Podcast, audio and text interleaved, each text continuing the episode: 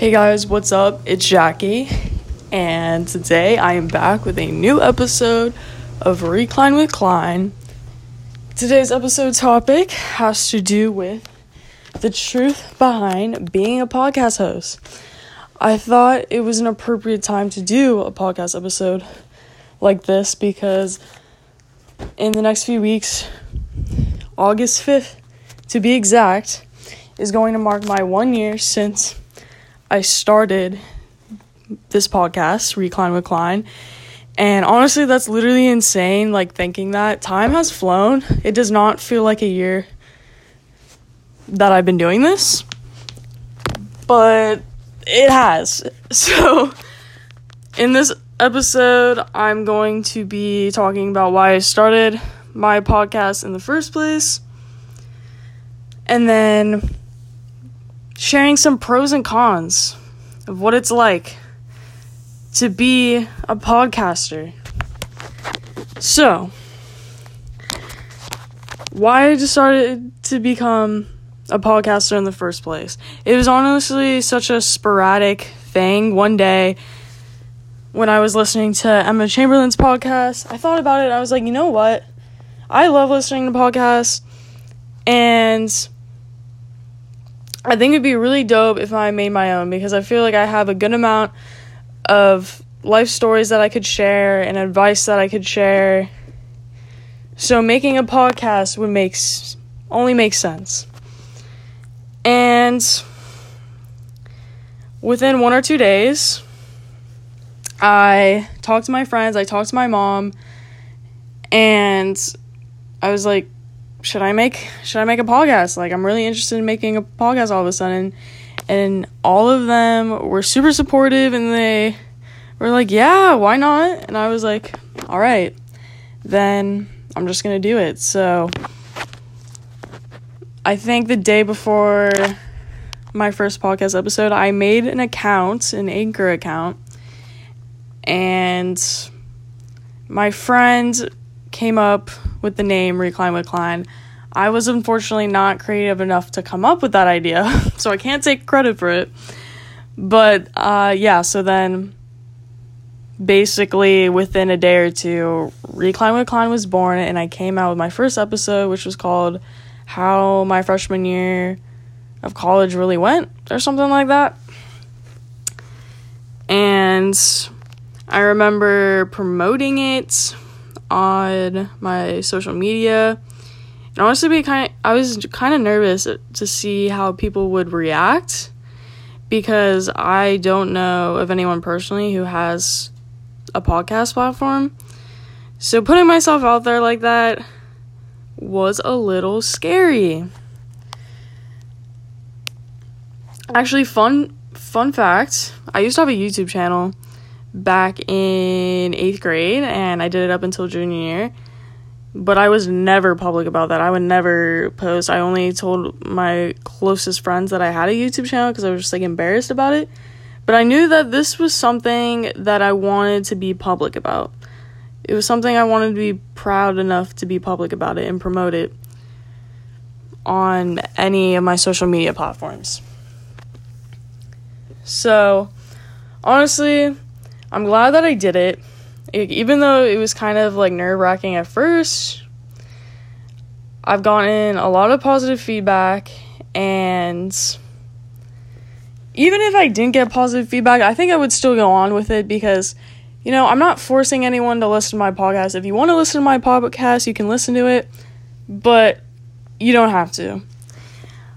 I think that creating my podcast was re- a really great outlet for me to you know just vent and rant about experiences give advice whatever. And no one could tell me like what to do otherwise. And my advice for like anyone that's like wants to do something like this i would say just do it. Don't linger ar- around thinking, what if this, what if that? I would say just do it. And if it comes to worse, that uh, it ends up being a flop, whatever. Like, life's too short. I think I already said that. It's just like you shouldn't waste your time thinking whether or not it's going to work out because then you're just there's not going to be any progression in that situation. So that's why I was like, screw it. I don't care. If this podcast is a flop, then whatever, at least I tried. But here I am, almost one year later, still here, coming out with podcast episodes.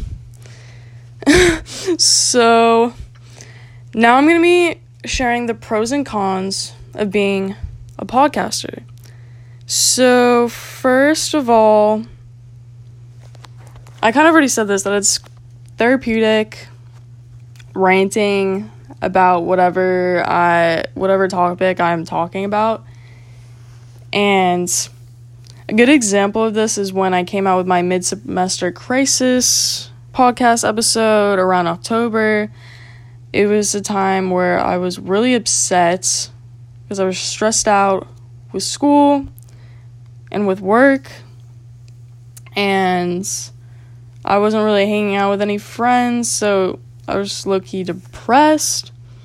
And I remember one night after doing my homework, I was just, I had so many thoughts in my head. So I was like, you know what? I'm going to write a podcast outline and then record a podcast. So within five to 10 minutes of writing that outline, I recorded the podcast on my phone I don't have a micro I don't have like an actual microphone. I always use my phone microphone.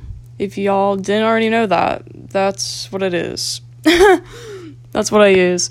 And yeah, so then I just recorded that and then I posted it and I felt so much better to let it all out. All let all my thoughts out and it was cool knowing that maybe someone could relate to me to how I was feeling and the situations that I was going through. And one of my goals is I definitely I want to reach college students like me to listen to my podcast, but I think that also doing general life podcast episodes has helped for it to be relatable to anyone. For my podcast episodes to be related to anyone. And I'm I'm thankful about that. Being my own boss, you know, since I created this podcast, I have a lot of freedom to do what I want. I can post whenever I want. I can basically record whatever I want. And it's a good time. I love that. I love having all this freedom especially the ability to be creative. And I had trouble with that in high school, um, finding ideas for when I was in TV production, like being creative in a class like that. Even though I knew that I wanted to be a film director, it was really difficult for me to come up with video ideas because we would have to come up with like four different videos every nine weeks for a grade. And coming up with that many video ideas that were school related, because they had to be school related, it was kind of difficult. But have, having this podcast ever since creating it, it has helped me to keep my mind flowing with ideas. So, I'm really thankful for that because I know that's also going to help me for the long run when I do want to pursue a job in the film industry. Another pro is that my podcast episodes can be possibly inspiring someone or entertaining someone. And that's a really cool thought. It's a good hobby to do on my free time, which I mean, recently I haven't really had that much free time, but when I do have free time, getting to podcasts is so much fun. And after I record a podcast episode, I feel so productive and great. It's it's amazing. And I already kind of said this prior. I'm a media communications major, so having a podcast just makes sense. It relates to my major. And I've been putting it on my job resume because why not? Hello. Starting my podcast has helped my public has helped improve my public speaking skills, which I'm really thankful for. I obviously being a media communications major or just communications in general, you usually have to take public speaking classes and speech. I took speech last summer right before I started my podcast. And I did pretty good. I got an A in that class. And then I took public speaking this last spring and I feel like I was definitely way more confident in myself with my public speaking skills. So I'm thankful for that. And I think just overall, having this podcast has increased my confidence and has made me realize, you know, screw the haters. Someone's going to be hating on you no matter what you do. So might as well just do what you want. And the people who support you, the real ones, they're going to stay around. So, let's get into the cons of having a podcast. One of like the first suckish things about having a podcast is having to find a convenient time to film, not to film, to record an episode. Because I do still like work. I work part time, and then this summer I haven't been as busy since I'm not taking summer classes, but during the semester, y'all, I get so sidetracked with things. And then the only time I could record a podcast is at like 12 a.m. And sometimes I really don't want to record a podcast at 12 a.m.